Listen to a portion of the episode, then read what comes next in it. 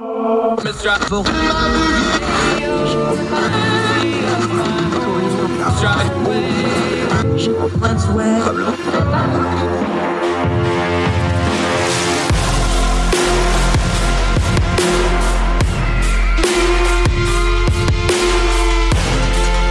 host, Andrew Donaldson, this is Heard Tell. Welcome back to Heard Tell. Okay, we've been talking about it a lot because we need to, because it's a pressing issue and there's a lot of noise about it. We're going to try to turn down the noise today, get to some good information you can actually use to discern one of the hot topics of the day right now, the economy and inflation. We got another one of our great Young Voices contributors, Jack Salmon. He's written all over. He's done a lot of policy work at a lot of places you would recognize. Sir, how are you this morning? Appreciate your time. I'm very well. Thank you, Andrew. It's great to be here. Great to have you. I always enjoy when we have people on with economic things because I'm not great at this stuff. Like I read it, I try to keep up on it, but I'm really not great on it. I didn't like math in school. This is too much math for me. Work with me here and explain it to me like I'm five, because everybody understands now that we've got an inflation issue. The question seems to be, though, where did it come from? Because everybody wants to jump to the blame part of the inflation issue, which is natural because they want to do the political side. But explain this to me slowly, though. Where did this particular inflation crisis come from? Was it government policy? Was it spending? Where did this current crisis come from? Because we understand this didn't happen 5 minutes ago. This is something that has built up over years, right? That's correct. There's really multiple factors that play into the current surge in inflation that we're seeing. But some factors are being underplayed and others, there are others that are being used as excuses to cover government policies and missed mandates followed by the Fed. So to answer this question, I'd start from the history of the Federal Reserve and its mandates on controlling inflation. So going back to 1977, the Federal Reserve has had two mandates. It's called the dual mandate. One is to maximize employment to ensure that the unemployment rate is as low as possible.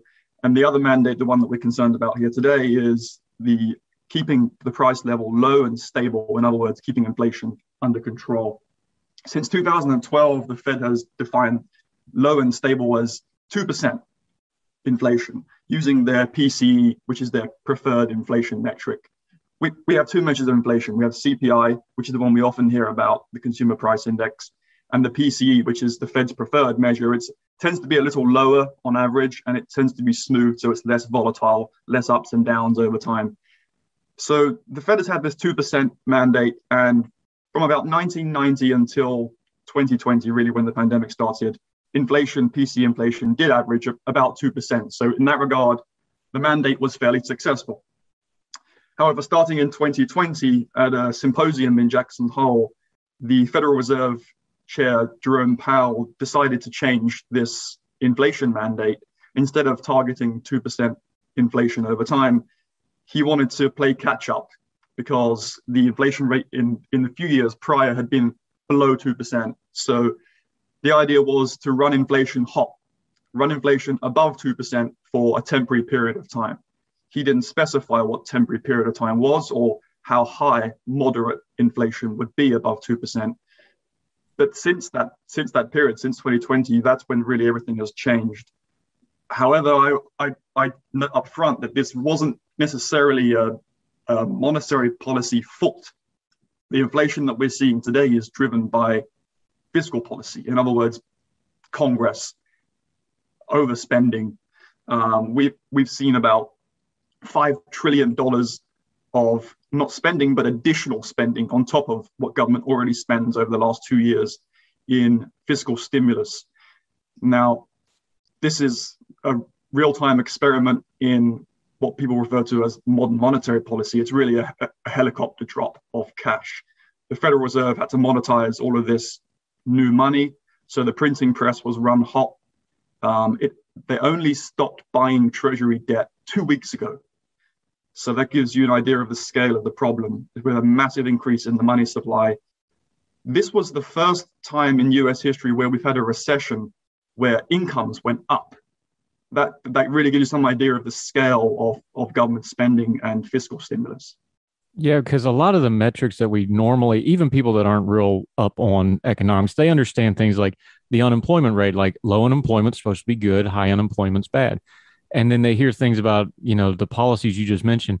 This stuff has sounded incongruent. We've been talking on this show a lot. Like, it just doesn't make sense. How do you have a labor shortage, but you have low unemployment? How do we have all this, you know, income and wealth, and the economy for the average person is kind of having bumps? But overall, if you look at the numbers, the economy is really, really good in some sectors. A lot of this stuff doesn't make sense.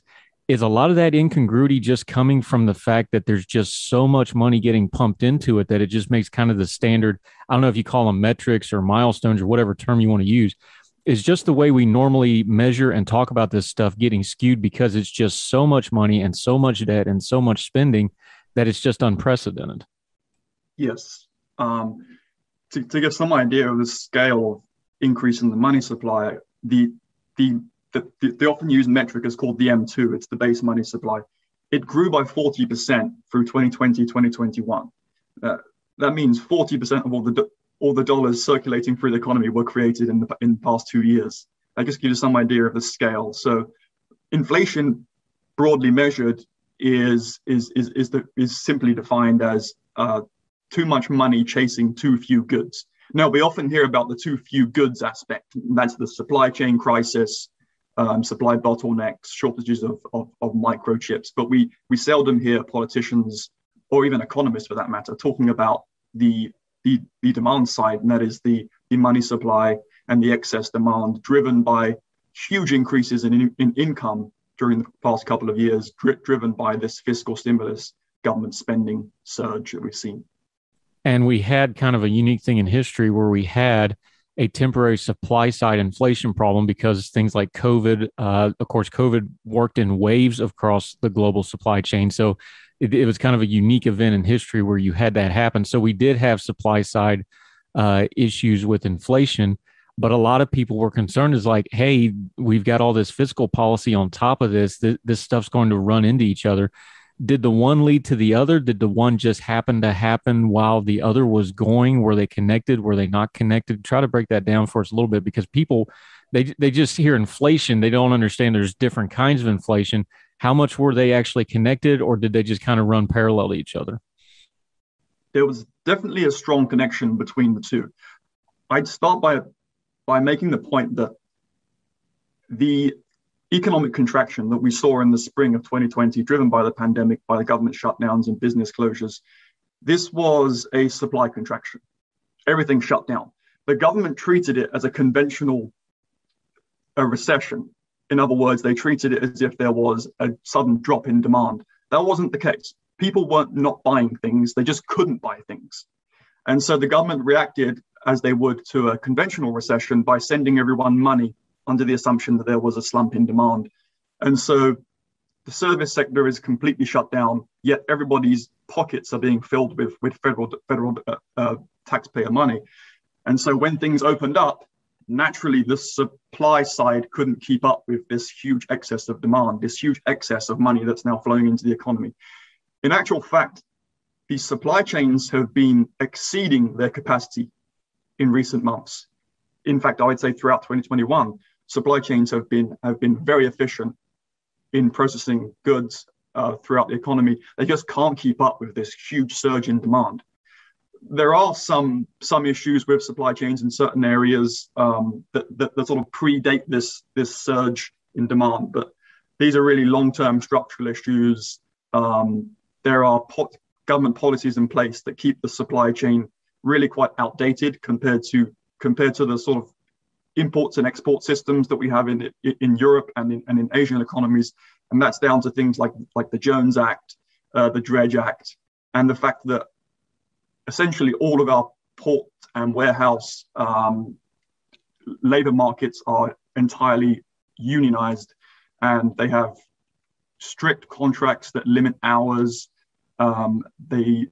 They oppose automation at essentially every turn. So we have these cranes that have been in place for decades that are fully manual, that can only be operated by workers and only during maybe 20, 30 hours a week, which is the hours that those people are contracted to work on, compared to European and Asian ports where the cranes are fully automated and they can process twice as many imported goods compared to US ports.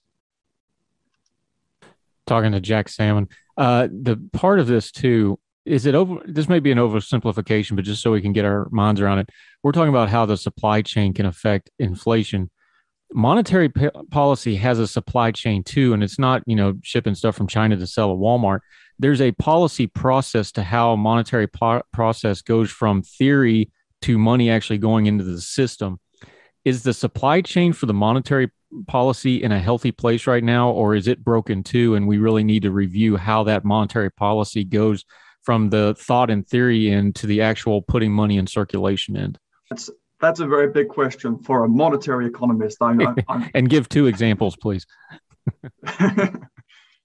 I'm not really entirely sure about the supply dynamics of monetary policy. I can mostly speak to the fiscal dynamics and the crossover between fiscal policy and inflation. Great. Then explain that one to me, because that's a big word, crossover dynamics.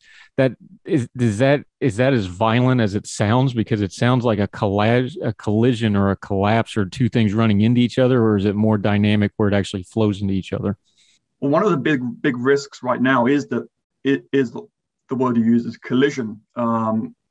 It's this sort of crossover between monetary and fiscal policy that we really shouldn't want to see, and we hope we don't see, but the risks of this are growing. As the public debt, which is now the same size as the entire US economy, continues to grow, there is a risk of what we call in economics fiscal dominance.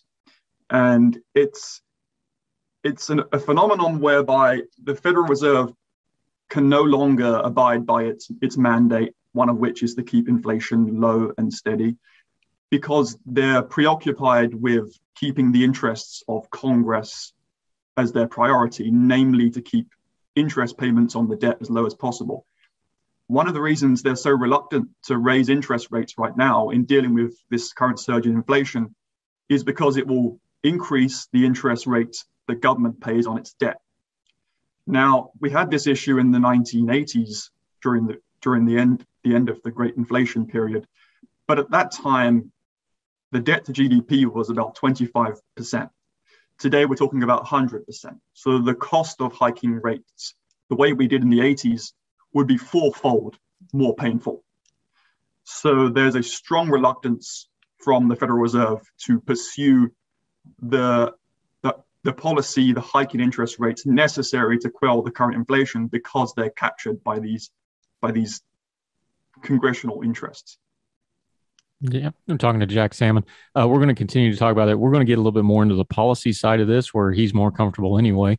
We're going to talk about Congress's role in this. We're going to get into some of the policy that has caused this inflation, making sure we get the blame where it goes, because if we don't know where the blame goes, we don't know where the fix needs to go. So more with Jack Salmon, more fiscal policy, more on inflation. Another great Young Voices contributor on Hairtel right after this.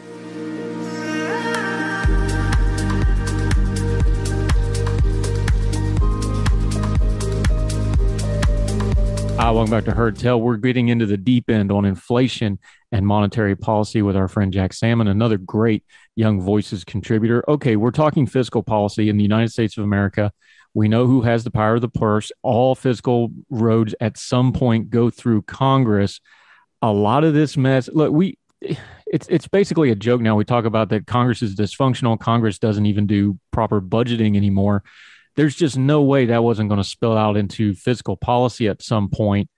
Are we at that point of like, everybody knew this was going to cause a train wreck at some point, here be the train wreck, or is that overstating it? Actually, most people within the political circles are still very much in denial that this was a fiscally driven dynamic.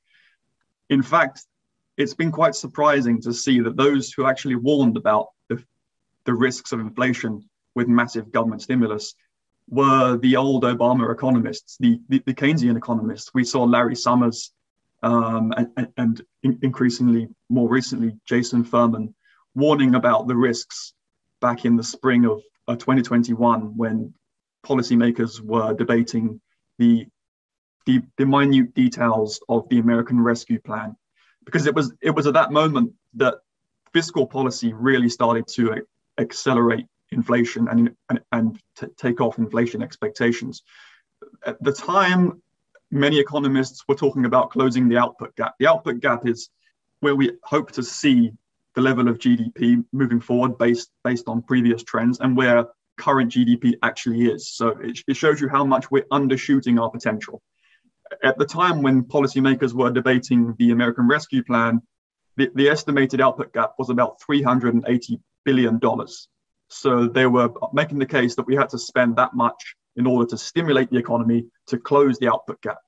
Now, the output gap, they said, was $380 billion. They ended up spending $1.9 trillion to close the output gap. Now, that was more than an overshoot. So we now see nominal GDP massively outpacing potential GDP, which is a sure sign of inflation and also a sign of future inflation. So I don't think we're out of the woods yet. We probably have about another year of heightened levels of inflation to go. And that's just from the spending under the American Rescue Plan. Also, I should add, as of 2 weeks ago, I run the numbers and there are still about $700 billion of that $1.9 trillion of stimulus that are yet to run through the system. They haven't yet been dispersed. So we're still seeing that stimulus run through the economy at this point. Yeah, it's an amazing thing of the American government that we can't even spend money correctly sometimes. It's just mind-boggling. Let's just delve into that for just a second, though, because the pushback on that from people in Congress would be was, well, we had an emergency. We had to spend this money. Okay, that's fine. That's all well and good. We understand that. But the thing about it is economics is a fiscal science. The math don't care whether it was a crisis or not. At some point, that spending still has to be accounted for. And it also didn't happen in a vacuum. It came on the tail end of years and years and years of more massive spending. I get a little tired of the rhetoric where they're like, well, this is an emergency. It's like, okay, it's in a normal household. If you have an emergency and you don't have the money, you still don't have the money and you can only borrow so much. They just don't seem to want to put all the pieces together when they discuss it with the American people, and understand they don't want to because it makes them look really, really bad.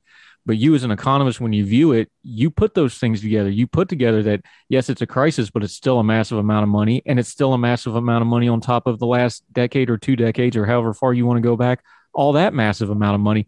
This stuff all goes together in a sequence to paint the full picture. And Congress just doesn't ever seem to want to deal with the full picture, do they? No, that's correct. And we entered this crisis with trillion-dollar deficits. We had a decade to get our budget balanced, to get it under control, to limit our spending levels. But political interests prevailed, and so it was never addressed. You should always fix your roof while the rain is shining. We've been making this case for years. It would have been far easier to enter this crisis and pursue this level of spending, although it shouldn't have been as high as it was. If we had our fiscal house in order. Other countries had spent years lowering their debt burdens, and so they entered this crisis more smoothly. They didn't have to spend as much, and now they're exiting the crisis with a much better economic and budgetary condition. Yes, we had to spend in 2020 to deal with the crisis. But as I said earlier, this was a supply shock. It wasn't so much a conventional, it wasn't a normal recession. This wasn't a business cycle recession. This was a supply shock driven by pandemic and forced business closures. And so, yes, there was scope for the government to provide insurance, but not stimulus checks. There may have been scope for the government to support those who were left temporarily unemployed, but not by paying them excessively more than they were making before they were made unemployed, which was the case. And for a very prolonged period of time, there were huge amounts of unemployment checks that were collected that we're now seeing were fraudulent. It's in the cost of tens or even hundreds of billions of dollars. So yes, spending was needed. As much as we spent, I don't believe so. Probably the wrong kind of spending in many areas. But the question of whether the American Rescue Plan in March 2021, by which point unemployment was extremely low, labor markets were beginning to become very tight, wages were accelerating, things were looking healthy, vaccines had been rolled out, and the economy was very much on the road to recovery. Why we spent another $1.9 trillion is beyond me. It was completely unnecessary. Is there any way, and here's an impossible question, but I'm going to ask it to you anyway, because that's, nobody will talk about this part of it. We say things like get our fiscal house in order. We say things like we need to have more accountability in government. We have all these stories about all that stimulus money you just talked about. Some of it, they can't even figure out where it went. Some of it hasn't even been spent yet. A lot of the states ran into the 2020 stimulus packages. A lot of them had to spend it, hurry up and spend it at the end of this last new year because it was getting ready. They'd sat on it for 2 years. We hear all these terms though, but again, you work on the fiscal side of this. How do we get good fiscal policy at this point? Because Congress is obviously not really interested in it. The executive doesn't really have any grounds to override Congress on most of these issues with a few exceptions, and probably wouldn't be a good fiscal policy to do it that way anyway. What do we do? And this is just kind of a frustrated cry of, you know, what do we do? Because I don't see a path to any kind of good fiscal policy coming anytime soon. Do you? So I can answer the question of what we should do, but I am less optimistic on the question of will they do it. I'm quite well versed in public choice economics, and so I understand the dynamics that work with policymakers. Their interests are almost entirely in being re-elected, and so they will cater to the interests of their electorate. And if that means promising goodies and never raising the revenues, then they will continue to do so. So it's really an issue of incentives. What really drives our fiscal deficits long term and our growth in the debt trajectory, looking past recent stimulus spending, it's really rooted in legislation passed in about a 7-year period between 1965 and 1972, with the creation of government healthcare programs, Medicare, Medicaid, and changes made to the Social Security system where payments were massively expanded. About 4/5 of our long-term budget deficits are driven by policies passed during that 7-year period.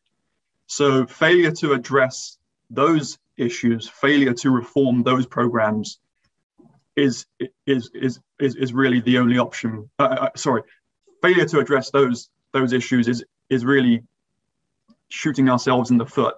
We can limit spending on other areas, whether it's education or defense, but it's really just going to scratch the tip of the iceberg because, as I say, 80% of the deficit spending long-term comes from those three programs, Social Security, Medicare, and Medicaid. And so we have to limit the spending growth in those areas. That's one option, is on the spending side. Another option is to raise revenues. It's far less popular. I'm not an advocate of raising taxes because of the economic harm that comes from raising taxes. I don't think we should be hurting our growth prospects, because having dynamic economic growth is another way to sort of grow ourselves out of this debt burden. So we need to limit spending on government entitlement programs, primarily Social Security, Medicare, and Medicaid. We need to broaden the tax base, without raising rates, so that we can increase revenues. And we really need economic reforms, deregulation to increase our growth rate so that we can actually grow our way out of some of these burdens. Yeah, and good luck getting a politician to do the Hobson's choice of picking between taking grandma's benefits away and taxing everybody else. Right. That's going to be an ugly reality at some point. For somebody, it's just when did the musical chair stop? Let me ask you one more thing, Jack Salmon, joining us before we go. The rhetoric out of the White House now, we've seen it a couple times. Back at the beginning of March, they trotted this out. And again, a couple days ago, they trotted it out again. They're pitching this line that the Biden administration and the Democratic Party, which, of course, has the trifecta right now. They got all three, both houses of Congress and the executive. So they're trotting out this line that under Democratic leadership, since they've taken over, they have cut the deficit by more than half. This is some fun with numbers, because you pointed it out on Twitter. I pointed it out on this show. Well, yeah, we started this conversation talking about the massive, unprecedented levels of spending. So compared to basically anything else, yes, it's less now. Those are fun with numbers, and they don't really reflect reality when they say things like they've cut the deficit in half since they've took charge, does it? Exactly. It's very disingenuous.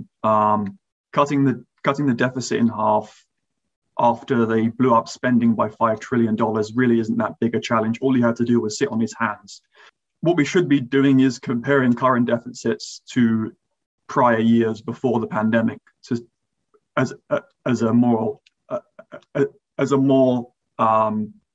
typical baseline. So we should be looking at 2018, 2019 deficits and comparing current deficits to those years.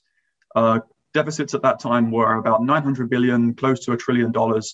This year, the financial year deficit is expected to come in about $1.8 trillion. So if anything, deficits are about double where they were before the pandemic. The argument that deficits have been cut in half is just a fallacy. Jack Salmon joining us. Outstanding information. Whole lot of explaining things that needed to be explained, especially to me, because I don't understand them as well as do. I feel smarter already, my friend. Until we have you back on again, let folks know where they can follow you, your social media, where you're writing, and what you're working on. Sure. The best place to find me is probably my bio page on the Young Voices website. And I believe my Twitter handle is also on there if you want to follow me on Twitter. Yep, and his Twitter handle is right there on the screen if you're watching on YouTube or the Facebook channel on that lower third graphic. Make sure you're following him. Jack Salmon, appreciate it. Great information. Very much looking forward to having you on again because I got a feeling it's an election year here in America. That means it's the economy, stupid. We're going to definitely need you back to continue explaining these things to us. Thank you so much for the time, sir. Sounds good. Thanks for having me, Andrew. Yes, sir.